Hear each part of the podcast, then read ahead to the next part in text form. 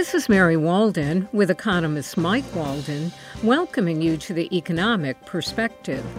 Today's program asks if slow home sales are a signal of the future. Mike, home sales have dipped in recent months despite falling mortgage interest rates. Does this trend forecast something bad for the economy?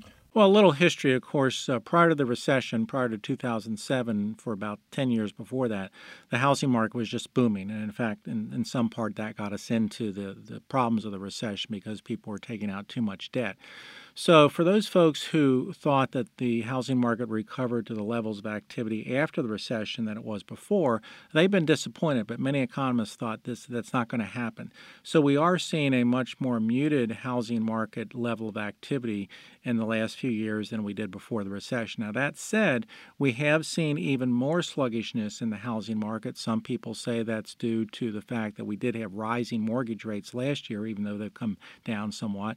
Also, the 2017 Tax Act uh, took away some, some major tax advantages of, of owning. But a lot of economists say it's really not coming from the buying side that is the slowness, it's actually coming from the supply side that we're not seeing the building uh, in the housing market of new structures, new apartments, uh, new new single family homes. We're not just seeing the level of building that we had prior to the recession, and I think some of that has to do with a lot of those firms that were clobbered by the recession really have not recovered.